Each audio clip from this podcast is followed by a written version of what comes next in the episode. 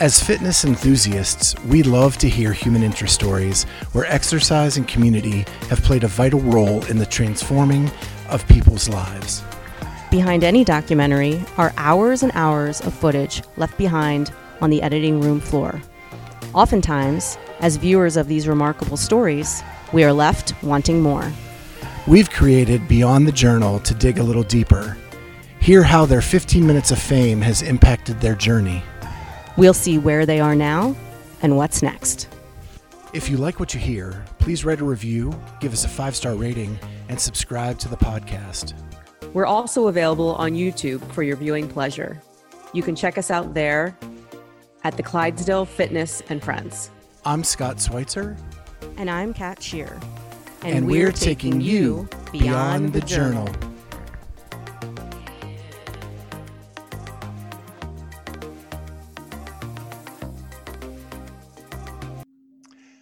Welcome to episode one of a new podcast called Beyond the Journal. Kat and I have always been fascinated by all these human interest stories that come out on the CrossFit Journal, but we know that there's a lot of information that doesn't make it to that final edit uh, of that documentary. So we want to clear that up and, and get the more complete story with people that that actually went through that. Yeah, so our first guest, we've got Justin Gehrt. Um, Justin, you were the subject of a documentary that posted in the CrossFit Journal um, December 19th, 2018. It was called The Day Fat Justin Died.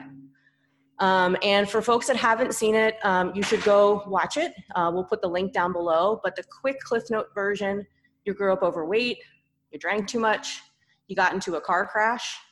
That sort of was the impetus for you to turn your life around. You met a doctor, you found CrossFit, and sort of the rest is history. Right? Yep. How you doing? That's it. That's the 30,000 foot level overview. Exactly. Nailed it. Yeah, I'm doing great. Thank you, Kat, for the, the intro. So now we're going to go into more detail of that story and kind of get the the behind the scenes of everything that went on through that. And so I in the documentary you talk a lot about growing up as an overweight kid and how there was a lot of peer abuse with that. Right. Yeah, for sure. It's uh, it's hard to fit in when you're uh, you know uh, you've got an extra 50 to 100 pounds on the the kids that you're going to school with. Did did that peer abuse ever turn into bullying at all? Um, there was a few times where I would say yes. There was some, you know, pretty harsh words and and uh, never anything physical, um, but definitely there was verbal abuse that uh, that took a toll. And there's, and I think I had mentioned it in the documentary, but there's plenty of times where my, I, you know, I'd walk, I'd make the trip out from the front door of the school and and uh, hit my mom's minivan, and then just kind of the floodgates would open up, you know, and and, and the emotions would flow because it was a it was a tough day, you know. So I can I can recall recall more than one occasion where where that was the case. And you, you mentioned in the documentary that your parents were very protective um, and would give you a lot of encouragement that it, it's okay to be you and, and a lot of that stuff and, and just trying to make you feel better. Absolutely, yeah. I, couldn't have been closer to my parents, and especially I grew up an only child, and so I never really had like a, a, a consoling older sibling or younger sibling to to usher those feelings. And um, so my parents were instrumental and, and still, you know, saying that you know think about the positives think about how smart you are think about how good of grades you get and, and you're doing great things and you're still a great person and and those kids are just insecure and and um, you know they did their best to to comfort me when those those times came And you also state that, that during that time that made you a little more sensitive to things. uh, yeah absolutely. Yeah it's uh and it's still i still am a very sensitive person. So yeah i think that kind of built my foundation for that sensitivity was that it kind of heightened my emotional awareness and intelligence. Uh, did that make it, did that make like just doing anything more, you were, you had a sensitivity going into that, that if anything was going to be uh, head in a bad direction, you were already, your mindset was like, it's going to happen that way anyway. Right. Yeah. I definitely had this kind of heightened level of awareness when I was in pretty much any situation where I was like, I feel like because of previous comments and the way that, that people have interacted with me, that like I was the focal point when I entered a room. And so like, hey, like we're going to be, we're to be delicate and we're going to walk on pins and needles here and, and, you know, kind of stay in your lane and do your best to, to fly as much under the radar as you can, even though you're, I felt like I was a spectacle. So um, yeah, it was difficult. So, can you walk us through kind of your weight gain trend from being a child up through high school? Like, how quickly did it come on? Was there was there a pivotal moment where it really came on? Right. Yeah. Um, I think it was it was pretty gradual, right? Like I like I said in the documentary, I grew up in a Midwest house.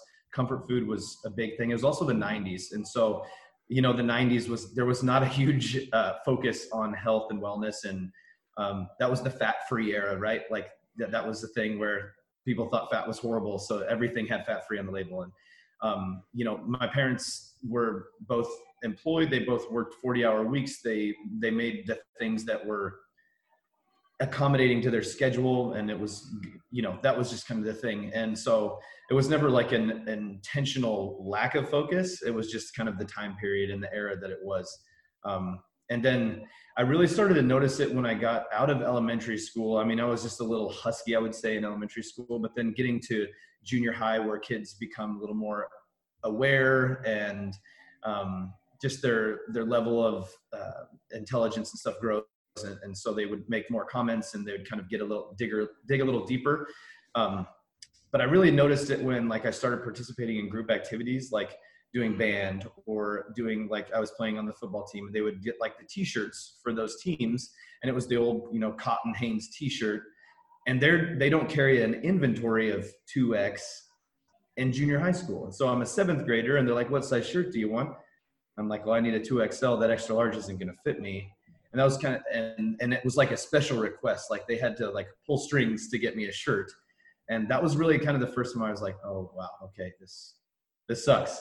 And um and then also like you know you shop at a big and tall store and there's a limited supply and e-commerce wasn't that big back then. And so like i had about four four or five shirts that i wore on a steady rotation. And so kids would notice that and then they would they would tease me. So that was that was when i kind of started becoming socially aware that i was getting bigger and i was in a on, on a bad trend.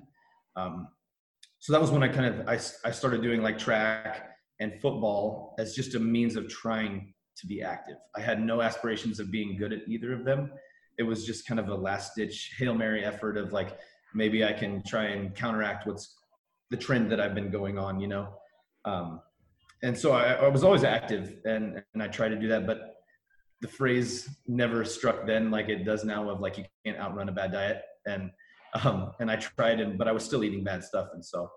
Um, yeah, then I got to high school and, and it continued. I just, it was just kind of a gradual linear progression you know? It was never like 40 pounds in a year. It was just like 12 years of gaining you know 10 pounds every year. And it just kind of added up. Um, and yeah i made an effort in high school and I, I switched my diet up and, and i was eating salads instead of pizza at lunch and exercising playing basketball and took on another pe class and i lost like 30 pounds um, but then towards the end of that senior year, the the social pressure of like drinking and um, you know doing going to the party things and trying to fit in and being big guy, like I wanted to fit in wherever I could and however I could. So um, that kind of started my ent- entryway into you know social drinking. Um, and so with that, that just kind of escalated throughout college. So let's just backpedal a little bit. Yeah, sorry, so were, no, that's great, great, great. It's good information. So you said you were socially aware. Did you become? Was there an a, an area of concern, like for health reasons, at, at some point during that that slow build up that mountain of of weight gain? Yeah, totally. There was there was a couple of points, and um, I have told this story before, but there was. Uh, I was probably I was in for I, I, would avoid the doctor at all costs because the scale was like the first thing you did when you got in there, and I hated it, and it, and it always shamed me. And, and I remember going in for a physical for the school year. That was generally my if I could my only time to go to the doctor, and uh, and I would always have this level of anxiety because I would step on the scale, and I had this physician, just a GP that um, that I was seeing at the time, and and he had he sat me down after going to the scale and getting in the room and my parent my mom was in there and and uh, and he was like are, are you tying this guy to a chair and feeding him snickers bars? Like what's going on here? And um, and so there was there was that moment for sure where uh, you know i felt that from a medical standpoint where I was getting some pretty bad like social stigma from a doctor and that and so I think that started a point where like a few years later as it kind of got worse that my parents made an effort to get me into like a childhood. It was I don't remember the exact context of it but I felt like it was kind of like a childhood obesity like activity thing that was a combination of diet and exercise. Um, but I felt a level of shame going to that. I f- kind of felt like I was being sent to fat camp. Um, and so it was i lost steam on that pretty quickly. Um, but there was definitely just points in time where i tried to make an effort and my parents tried to guide me down that path and um, I, it just i was never committed to it and it, it made it really difficult um, yeah justin what did what would a normal day of eating look like say in high school for you yeah, I was definitely not like a breakfast person. So it was never like I started my day off eating badly, but it was one of those where you go to school and it's the, it's basically like you're eating out of a gas station, right? Like you've got Papa John's pizza or you've got the school lunch. The schools weren't, again, it was like the early 2000s. So the schools weren't making like a huge focal point on nutrition. So, I mean, I'd probably eat like two pieces of Papa John's pizza and then grab one of the, like a random little Debbie or hostess dessert and have that for lunch like five days a week. It was it was pretty bad. And then you know go home and again it was my parents are working 40 hours a week and and i you know wasn't into cooking by any means in high school not many high schoolers are um, and so i would just eat you know we were uh, a meat and potatoes kind of family but there was always you know starchy carbs and stuff like that and and I loved salads, but I would put a gallon of ranch dressing on it. And so it was like uh, these like little things I would do good, but I was counteracting them by you know putting stuff on top of them. So I mean, I would say like conservatively, I was probably eating like three thousand calories a day, and you know throw some throw some soda in there too, a can of pop every day. And so there's yeah, that was or chocolate milk at school. So it was I was drinking and eating my calories, right? Mm-hmm. Well, Justin, you um you say you cope with with humor. Mm-hmm. Uh, and then you also mentioned just a minute ago that you turned to drinking a little bit, and that the two of those kind of work together to try to help you fit in.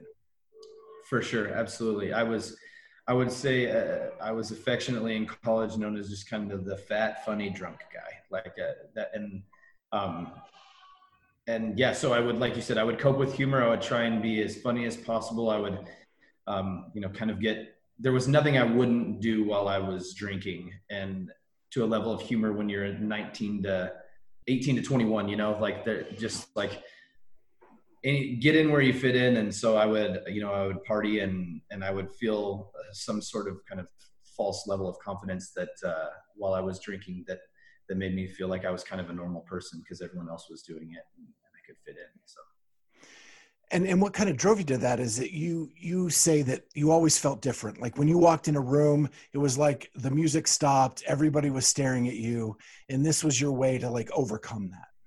Right totally absolutely. Be be loud be obnoxious like it's kind of like the same thing of saying like make self-deprecate yourself before someone else can do it right? Like that was kind of my thing was like uh like make us make a scene so that do something funny right quick so that uh you know it kind of like just yeah, removes that from the room right away you know? Yeah it's almost like you knew the focus was going to be on you anyway so let's shift it to something that's maybe a little more fun right? Yes, exactly. like you're being funny and, and all that as opposed to just your appearance. Yes absolutely so it's it's stated in the documentary and this this is going to be hard for a lot of people to believe but that a, a night out for you could be up to 30 beers. Or yeah. or two liters of whiskey Yes. Yep. I mean, a combination of doing it often and my size alone, it was, that's what I, I could handle that capacity. And, uh, and I actually had that conversation with someone the other day and they were, they just couldn't fathom that from really a human level that someone was able to do that. But, um, yeah, I mean, and now looking back at how unhealthy and detrimental that was, I, I would give anything to be able to undo that.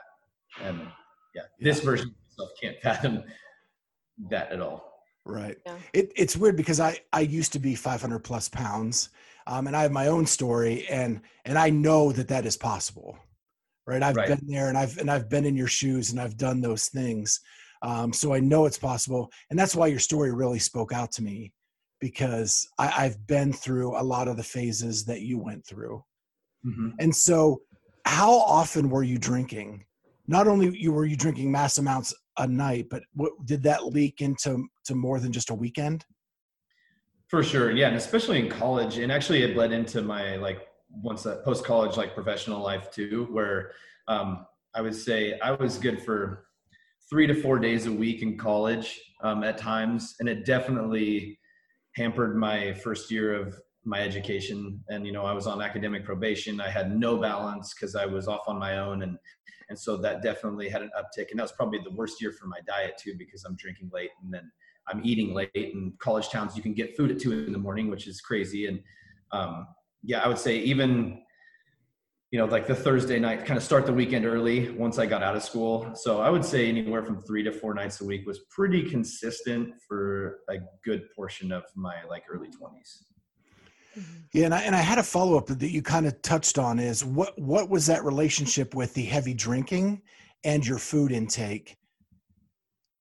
it's it's impossible to manage when you when you lower your inhibitions right? Like you're already i already at you know 300 plus pounds you've got a big appetite right? You got to fuel that machine and then you throw in the the drinking on top of it and it's like well i'm not going to do anything that's i'm not going to cook or prepare anything that's going to be nutritious because that takes effort so it's what can i throw in the oven who can i call and get delivery from or something like that so it was it was never healthy food and it was always high quantity. I would, you know, it wouldn't just be one of something. It would be like two Chipotle burritos or two pita pit pitas or, you know, a whole Totino's pizza. It was, there was never scale and, and there was never quality. So it was, it definitely kind of cross pollinated each other in a really bad way. It's, it's funny you say that because I still buy in twos. just thank goodness now like i buy two cantaloupes or i buy two watermelons or but i'm still yeah. buying in twos. And it, it, that's funny that you say that because i i actually do the same thing. Right. Totally. Yeah. And so did did the drinking ever turn to where you would even do it while you were by yourself? Yeah there was a there not not frequently but i definitely am guilty of having done that in the past where i would you know I'd be by myself and I'd be waiting for my friends to, to join me. And I'd I'm like, I have got nothing better to do. I'm going to get a three hour head start on these guys while they're, while I'm waiting on them. And then I would be blotto by the time that they would find me. And, and then it was just stupid. You know, it was yeah. Mm-hmm. pretty shameful. Well, and I, and I think that's funny. It's a, because you started this so that you would be the funny guy right? And and be more relaxed. And then it turns into a point where you're doing it by yourself where there's nobody to be funny to. Mm-hmm. you know it just becomes part of your habit. Yes. Yeah absolutely. Sadly true. So yeah. so we want to talk about the friends. In the documentary there's there's a picture with you with tons of friends all the time and you're you're in party atmospheres. Mm-hmm. were those relationships tight? Do you still have those relationships or were they more superficial a combination of both. Um, there was the people who I've known for 20 years, 10, 15, 20 years, you know, and, um, and those people have been by my side. They've been the ones with their hands on my back, pushing me up the hill. Right. And, and the constant feedback and the constant encouragement and the support. And, and when I started being healthy and, and like being less fun, I'll say in air quotes, you know, um, they they didn't care. And and they they saw the benefits and they saw my progress and they were like we are behind you 100% and those relationships if anything have gotten stronger um, which i love and i cherish. But my circle has certainly gotten smaller. Um, and i'll attribute uh, part of it was because of my shift in lifestyle and then part of it moving of course to the other side of the country. But um, I could tell when I when I started drinking a lot less before I moved from Kansas to Seattle that um, the people want you for different things, right? And and like if hey, if we're not going out on Friday night, I'm not. I don't really have any use for you, right? And so there's definitely that that circle went and contracted down, and um, it was it was pretty telling when that when that happened. It was like okay, this is what our friendship was based on was around going to the bars, and that's that's not really even a relationship. That's just your more acquaintances that do the same thing. Yeah. Yeah. But the circle's so, small good. So So you mentioned that your drinking sort of bled into your post college career, or getting a job and all of that.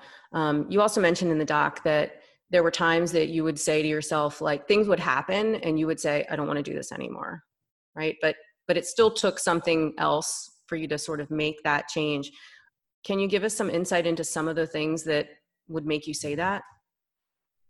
Oh man, I think a lot of it was fueled by rejection, right? Um, or just a comment that would trigger me. And a lot of times I would have those kind of, I don't want to say like meltdown moment, but like kind of a tipping point. There was there's several of them, and I can remember even though a lot of them were fueled by alcohol, right? And you're these all these emotions that you build up and you pent up and you keep so deep inside that you would probably never externalize if you weren't drinking. Um, is when those would happen, right? And so I would be with my friends. I would be drunk. I, I would be in my you know college age or post college age, and something would happen that would kind of offset me and trigger me a little bit that that I was probably already upset about before. Um, that kind of just like hit the pressure valve and they couldn't hold anymore. And so I would have these conversations where someone would say something like I'd walk by, someone would say something inappropriate about my weight, and I would lose it and my friends would calm me down and pull me to the side but then i would be like bawling my eyes out and be like i just can't take this life anymore and i don't like like not in a like i'm gonna end my life but like i don't like this lifestyle this path that i'm on. I hate it i want to change and i'll do something. But then i'd sober up and i kind of lost my my momentum from that feeling right? Um, mm-hmm. so a lot of times it was either like a girl that i had a crush on who was had completely friend zoned me and but I thought I had a chance, and then I would find out that she wasn't at all interested in me, or she would, you know, whatever. And so like those kind of things, people being mean to me, saying things, um, would kind of put me in a little like very brief spiral where I would, you know, be upset and very emotional. Okay, so it sounds like that was that was more in a react of a reaction to sort of how your physical body was, and not the drinking necessarily. Right. Is that yeah. is that what I'm hearing? Yeah.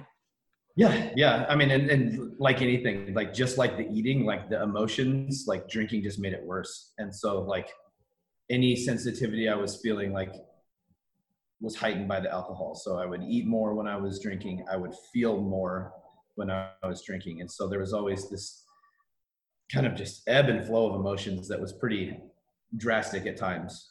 Mm-hmm. Okay, so take us back to the day of the accident. Um, mm-hmm. You're how old? I am 32 right now. No, I'm sorry. How old were you? I thought we were doubling back from there. No, I was 24 at the time. 24. Okay. And the accident happened during the day, correct? During it the day? Like, uh, late afternoon, evening. Yeah, like 6:37 ish. And you were you were already legally drunk at the time of that accident, correct? Well before that, yeah. Well so before I, that. What was going on that day? Yeah, I had that was my first job out of college, and um, and I had a group of friends that I that had helped get me that job, and we were the happy hour crew, and we had an expense account, and we would go do happy hours together, and this was like a that afternoon was a company like a company wide, not like our small group um, happy hour event kind of team builder thing at a at a bar like three miles from the office, and um, my happy hour group was like, hey, let's go pregame for this before we go over there, kind of kick, kick the edge because the, we're going with all the other stiffs. And um, so we we went to a bar, and I probably had, I mean, again, we're going back to what Scott was saying, right, about the context of how much you can drink at a at a big weight, right? And so, um, you know, I probably had four or five like double vodka Red Bulls, and then drove from there. I was already very drunk when I left the first bar to go to this company event. And so um, it was, and I came in there and I was sloppy and I was, it was, if you talk about like how people have like rock bottom as kind of their impetus for change, like all of my rock bottoms were like in a three hour span of just like this was a bad day. Like it, this was where you could really see it was evident that I was heading in a very bad direction. And so I showed up there and was just chumming it up with the the executives from my company and and like you know smacking them on the back and I'm I'm drunk and you know being a, a level of myself that I would never have been otherwise. Um, and then I my really my last memory was right before the accident was that I was in the parking garage leaving that restaurant to go home and I was going pee next to my car in the parking mm. garage um, just out in the open and um, and then the next thing I can remember is like being on the the flat board getting put into the ambulance after my car accident and not knowing what's going on and so um, yeah it was just like that. And you, luckily, you were. It was a single car crash, correct? And and just uh, you. Yeah, and what the the documentary wasn't able to portray. There's what Torrin had put some video clips in there that were kind of. They look like what you would have seen like the helicopter watching OJ do the high speed pursuit. Like there was a the footage that was in there of that car accident was my car accident. Um, I was able to get it from the the nearest like surveillance camera um, on the freeway that that I where I crashed, and um, so yeah, it was it was just myself, and I veered across. I mean, we're talking six thirty, seven o'clock at night. It's not like traffic's super light, and by some miracle, I went across basically like five lanes, two shoulders, three lanes, um, and crashed into the median without a single person being hurt besides myself. Mm. That's a blessing. So, so t- talk us through um, sort of the doctor that you meet and how soon after all this happens do you do you sort of turn around? Yeah, so I believe that happened on a Wednesday, and uh, so that that night or the next morning, I had surgery on one of my ankles because um, it was a compound fracture, and they had to straighten that back up and put a, a pin in there um, to stabilize it. And so the doctor that had performed that surgery was uh, was Daniel Farrell, the guy who who I would meet like the next day when I was more coherent. Because I mean, they're like operating on me, and I'm still very much kind of incapacitated. And so I met him about two days later, and and to kind of go through the the post op um, and him telling me what he had done to my foot. Um, and uh, and then I came out of the bed and stepped down, and we found out that my other foot was broken. So I, oh. they thought they thought to be able to be on crutches, you know, one foot functional, the other foot with the compound, and then that's when we find out that the second foot is is broken. Um, and so that was that was the day that that it changed, right? That was kind of my day where he intervened in a good way and said, "Hey, this is this is where we're at he goes, you, you have got this scale on your bed, and it's and it's saying 405, and we now know that we're going to have to put a screw in your right foot too, and you're going to be completely immobilized um, for six weeks. And so, uh, you know, this is you're you are at your fork in the road today, and here's a chance to make a change and do something positive while you've got an opportunity to completely control your diet. Um, and and that's the only thing that's in your control. And so um, yeah, he had practiced the uh, the paleo diet and had had success with it, and so he had him saying that he had had results and had a positive impact. It, it struck a chord with me, and and I think I was very scared because there was so much uncertainty in my life right then that uh, I bought in. And so, and so, how long afterwards did you um, start CrossFit? Oh wow! Um, I did. I dieted alone. That was it. Um, with I would say the only exercise I did in the first year being golf. Um, uh, I started CrossFit in my accident was June of 2012, and I started CrossFit July 22nd of 2013. So okay. just like later, uh, basically. And did the weight just had you lost a bunch of weight prior to starting CrossFit? I imagine with the nutrition that you were following. Yeah, yeah. I lost. So my goal after seeing that I was successful, I lost about 40 pounds, I think, in that six weeks. It was pretty wild because I just drastically changed my diet and it just like melted off. And it was really hard to tell because I was in a wheelchair. So, you know, you sit down, everything kind of compresses and it's hard to tell. But then once I was able to get up and be on crutches, like, I was like, oh my God, like my shirt looks like a nightgown on me. And like when i started getting results i was addicted. I was like this is it. Like we've we found it. And uh and so i when i went back to work um, somehow that company didn't fire me. But um, um, the president of the company came up and he saw that i was losing weight and he was like do you have any goals right uh, around this? Because you're you're successful now at doing it. And uh, i said yeah i want to lose 100 pounds in a calendar year from from my accident. And um, he's like okay well i'll i'll give you a trip to wherever you want to go for two people if you uh, if you hit your goal. Like that's it. No no strings attached. Let's do it. And so um, that kind of put some wind in my sails along with the results and i was like all right let's do this. And so i just stuck to that diet like it was gospel. And um, come July 1st of 2013, I was down 100 pounds on the nose, and uh, and so I hit my goal, and and he got that, and I was living with a guy at the time, and and um, he had just started CrossFit. So this was July. He had just started CrossFit like three months earlier, and um, had been telling me about it every weekend. Like, man, you got to come on Monday. You got to come join this gym this CrossFit Olathe. You got to see what it's about, and these people are awesome, and they they would love you and and your sense of humor and and all this, and um, they really support you. And I was like, all right, I'll do it. And then, but I would never end up showing up. And then finally, I was like so sick of him hammering on me for all these months, and I'm like, okay, enough. I will show up. I will I will do this if it will get you to stop talking to me about it. and so, like a lot of people's journey into CrossFit, right? And yep. um, and so I showed up and and that was it. It's just like the diet. Like it took one one positive experience, which was the first day, and uh, and I was in. So just to, to backpedal a little bit to the diet. So I know in the documentary the, the the doctor said nuts, seeds, fruit, vegetables. Did he give you a plan, or was it just that, and you were like, okay, that's what I'm going to do?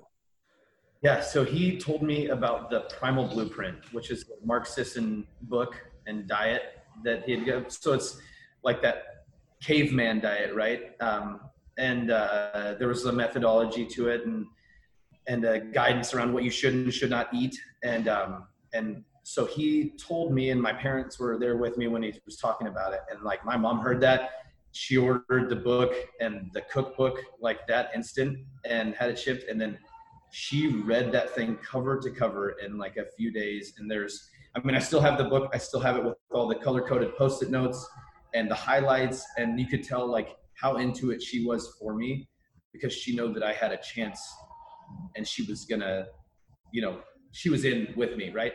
And, um, and so like she took that, she started preparing my food because I couldn't walk. I was in a wheelchair. So she's like, I'm I'm going to the grocery store the day I'm leaving the hospital. I was in the hospital for seven days, and so like that day before, like she's she went to the grocery store, got all the foods, everything that we needed, and they were like, "We're doing it with you. Like we're gonna jump in, and, and it's gonna be a family thing." And I had to move back in with them to to have their support, and uh, and so it was just a, it was a team effort, and we did the the primal blueprint together and followed that like like I said religiously, and so it was very much that meat, vegetables, fruit, and nuts. And it was and i really i ate when i was hungry. I, there was no bounds. There was no calorie counting.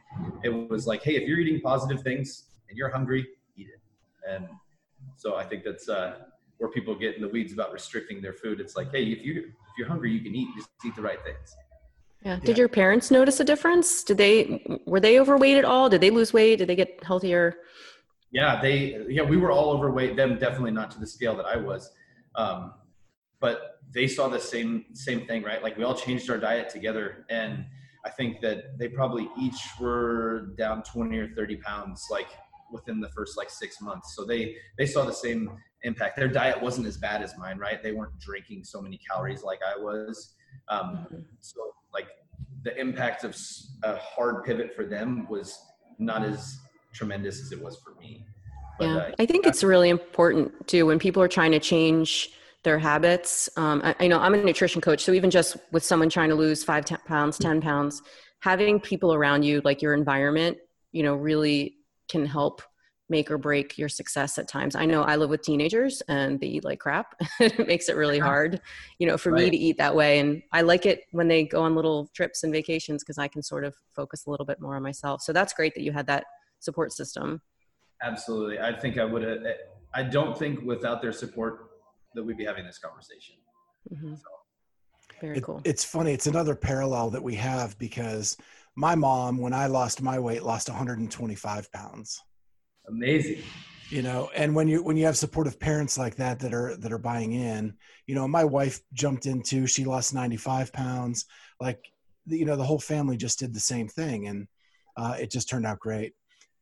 So the one thing that another parallel we have is when you when you lose a lot of weight uh, you have you have issues with skin that doesn't stretch back. Right. And so that that that plays a major role in this documentary and kind of what you went through with all of the skin. Yeah, absolutely. How painful it looked. I'd never had that surgery done. Um, and I and I use like I kept Under Armour in business trying to keep my skin like when I work out and stuff. Right. Um, and I know that you said you tucked in like tank tops to get it to be the same way. You got the surgery. How how what was that like? Scary as hell to start off with. I will not lie. I was I, the the morning. It was it was crazy because the morning.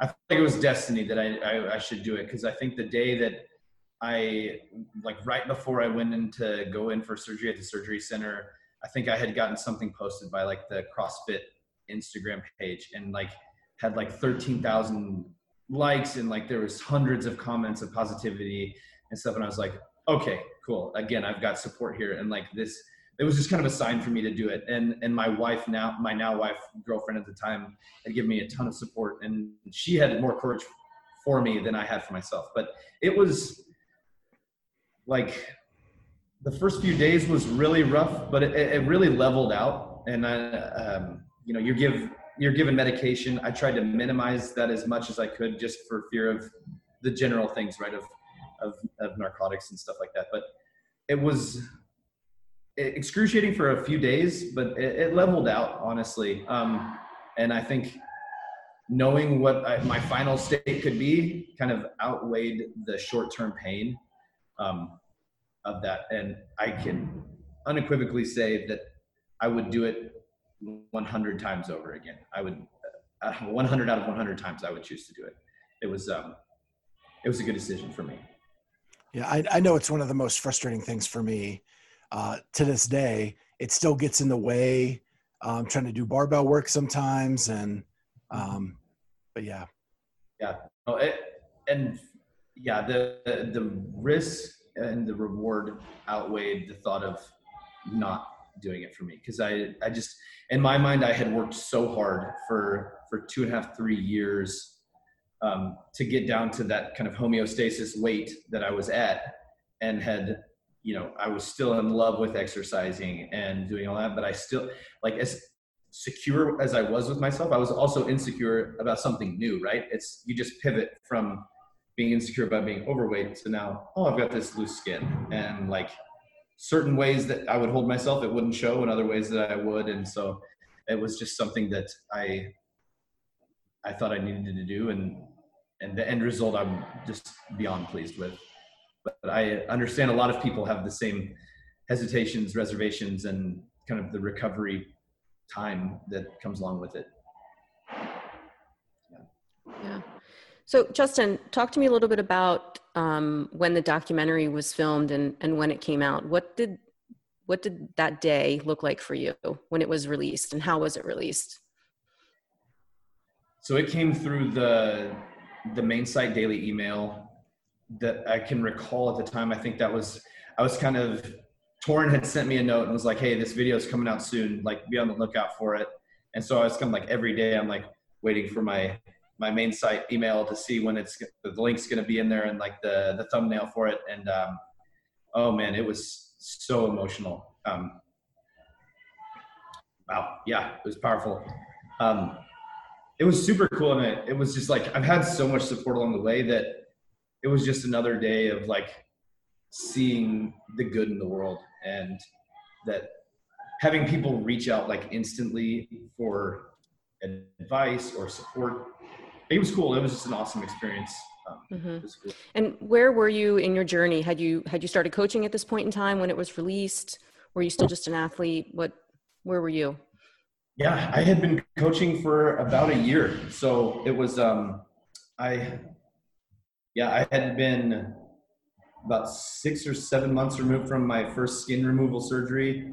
Um, so I was coaching. I was feeling really good about myself, and um, it was kind of a just like another like where these like peaks and valleys of things in this journey have ebbed and flowed, right? And, that kind of created another uh, peak where you know people are, reaching out, and um, yeah, it, it also like really caused a great level of like energy in my gym too, um, where I was at the time. Like, uh, just people were like, "Oh my god!" Like, the, the, even the smallest change that they wanted to make, if it was like losing ten pounds, like it created this like thought in their mind, like, "Well, I can do it," like, or whatever it was. Maybe it was something physical, like something that they didn't think they could do, but it it created conversation and and stirred a community.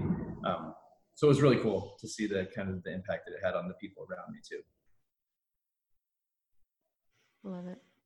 So what does what does a day in your life look like today in comparison to what it did 10 years ago?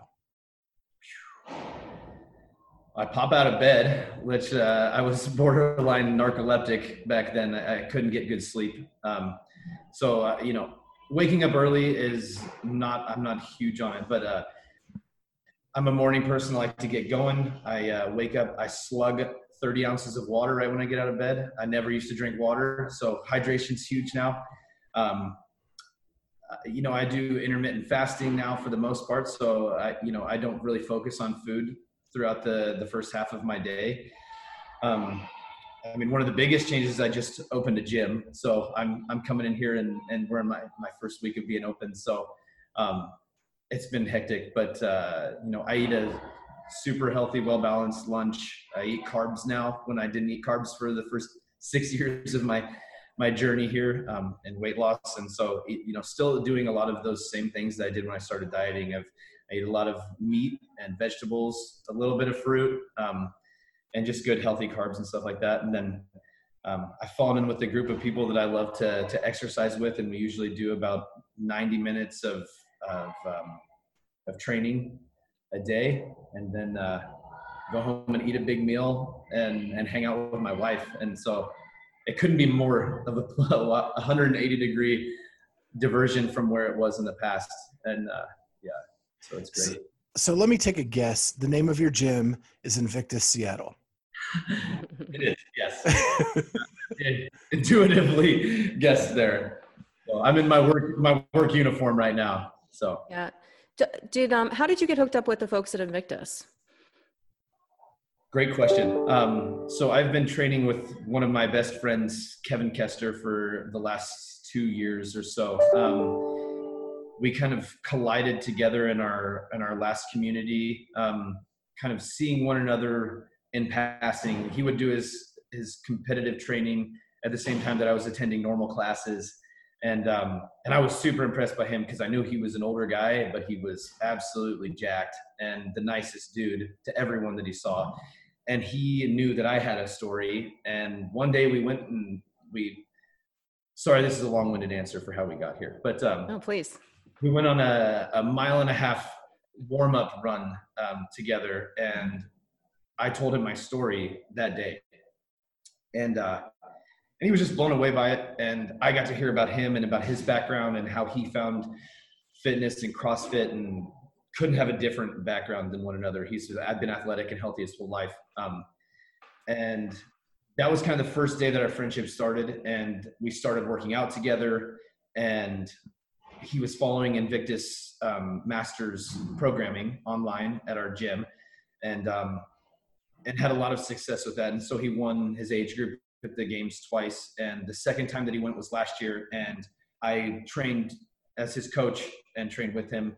Um, and so when we got back from Madison, we were kind of kicking around like, man, it'd be pretty cool to kind of have our own gym and and do our own thing and, and reach a, a bigger audience. And um, with our two stories being so different but touching such a large demographic, um, we thought that we could have a profound impact on our community. And so um, when we started making a little more serious thought to it, I said, you know, you you have this relationship with CJ down in San Diego as one of their athletes. Like, what if we went big on this and and tried to to see if they'd be willing to partner with us and, and let us use their name up here. Um, and so he reached out, and then CJ came up and met with us and kind of heard our vision and my background, and and he was he was in, and so he really liked what what we wanted to do, thinking about making this community gym where we could touch people of every age, race, size, gender, just making this inclusive place that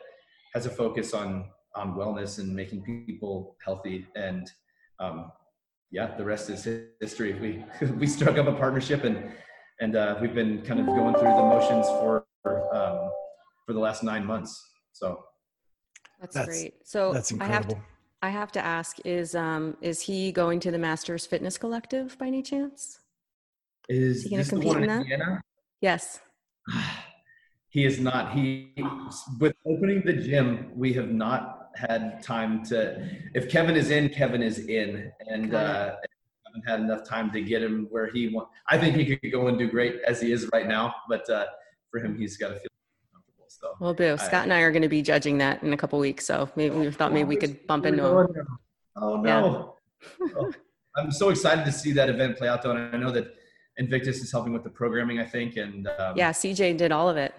Yeah and and they were they were just here. They actually left a few days ago. I think he's on his road trip to get there um probably. right, family. And uh and he was over the moon to be a part of it and and get that going with you guys very cool so do you do you face any struggles today you know you're you're into this journey what eight years now um yeah eight years. Do, do you face struggles in during the day, or are you pretty much moved on from that? I sometimes still eat like my old self, and as far as like a quantity goes, like there's. I told my wife, I joked with her semi seriously at the new year. Uh, I'm not a huge New Year's resolution guy, but I was like, maybe I should work on my portion control a little bit this year. Um, and it's easy to justify eating a lot if you work out a lot, um, which I think plenty of people go through that exact thing, right? of kind of rationalizing their eating based on their training, regardless of what size you are. And um, and so I would say that is definitely one thing where I'm like, okay, like let's let's pump the brakes, let's cool it a little bit. Like um, I've found my my flatline weight where I'm like comfortable being right now. Um, but yeah, I definitely go through moments where I'm like I feel a little insecure or something like that, and I think it's just human nature. But uh, for the most part, I've I've ingrained it so much into my life and seen the results and the positives and the benefits that it's it's here to stay for me. Um, I don't have a, an immense fear of any sort of regression really at this point in time, which um, I feel blessed to feel that way. That's good. I, I have one final question. So, um, in the documentary, the narrator talks about um, the most profound change in you was the change in your body right? And he was referring to the skin surgery. Mm-hmm. you reflecting back now, sort of having all of this in your rearview mirror, if I were to ask you that same question now, what would what would you say is the most profound change? Would it be your body or would it be something else?